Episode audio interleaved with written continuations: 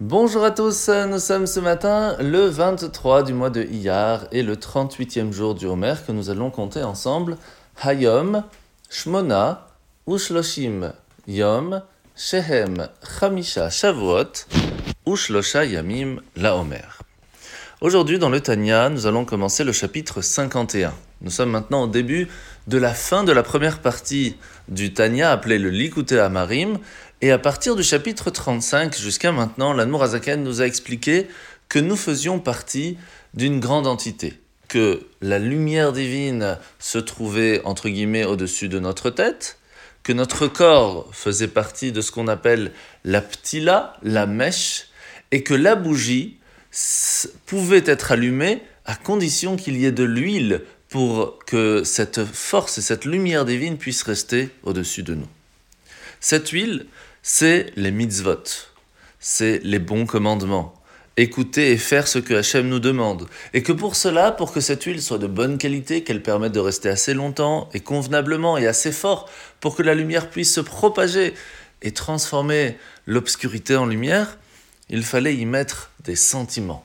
Sentiments de crainte, des sentiments d'amour. Et nous avons appris comment nous pouvons ressentir tout cela. La question que l'Anmorazaken va commencer à nous poser aujourd'hui, après ce petit résumé, c'est où se trouvent exactement tous ces endroits-là? Où se trouve l'âme? Comment peut-elle se propager partout? Pourquoi est-ce que nous avons l'obligation de dire que Dieu se trouvait dans le temple, mais Dieu se trouve partout? Si nous disons que l'âme se trouve dans la tête, alors quoi, elle ne se trouve pas dans tout le corps? Et c'est là que nous allons comprendre une chose très importante, c'est que Dieu se trouve partout et l'âme aussi. Par contre, il y a un endroit de source, comme une ampoule que nous allons placer et qui va propager sa lumière un peu partout. Et c'est pour cela que c'est le cerveau qui contrôle le corps, parce que c'est là que se trouve la partie la plus forte de la neshama, de l'âme, qui va permettre de transmettre à tout le corps, à chaque membre et à chaque nerf, exactement ce qu'il a besoin.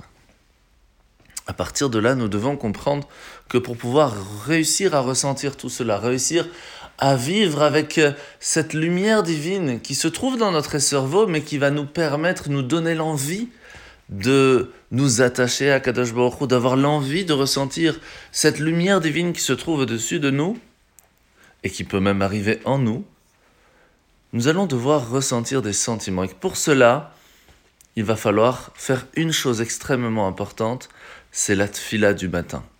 La prière du matin. Lorsque nous faisons notre prière convenablement, nous prenons le temps, le temps de réfléchir, de savoir que nous sommes en train de parler au roi des rois.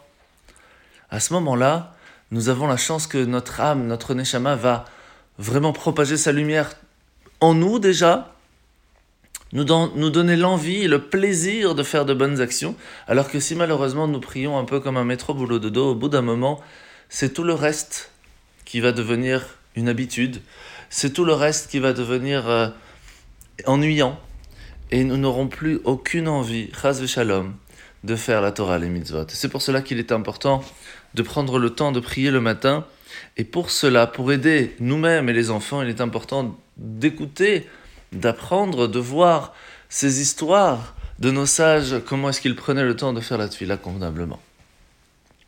Alors la mitzvah de ce matin, c'est la mitzvah négative numéro 235. C'est la mitzvah qu'une personne qui va prêter quelque chose à un autre, ça peut être de l'argent, mais ça peut être aussi un gâteau, ça peut être euh, un objet. On ne peut pas demander à ce que la personne rende plus que ce qu'on lui a prêté, ce qu'on appelle rébit. Et c'est quelque chose de très, très interdit. Alors, la parachat de la semaine, nous sommes aujourd'hui parachat Ber Bechukotai, et comme toujours le mercredi, lorsque nous sommes au milieu de la semaine, nous passons de la parachat Béar à Bechukotai. Tout début de la paracha, Im Bechukotai Telechu, si vous allez suivre mes préceptes, vous allez écouter ce que je vous demande de faire, alors vous aurez une bénédiction extraordinaire. Sauf qu'il faut savoir qu'il y a différentes euh, sortes de commandements. Il y a des choses qui sont logiques, ne pas tuer, ne pas voler. Il y a des choses de témoignage que si on nous explique, on comprend, comme faire Shabbat parce que Hachem se repose, etc. Et puis il y a des commandements qui sont quasi incompréhensibles, et même des fois complètement incompréhensibles. C'est ce qu'on appelle des choukot. Et pourquoi est-ce que spécialement ces commandements-là, c'est ce qui va nous amener la bénédiction? Tout simplement parce que lorsque l'on va faire quelque chose, même si on ne l'a pas compris, on le fait parce que Dieu nous a demandé, même si nous n'avons pas réussi à comprendre la logique divine. Dans ce cas-là, nous nous sommes mis de côté pour laisser place à Dieu. Et c'est pour cela que le mot chouka veut dire aussi gravé, comme les dix commandements qui étaient gravés dans la pierre. La pierre s'est enlevée et s'est mise de côté pour pouvoir faire une place à Dieu.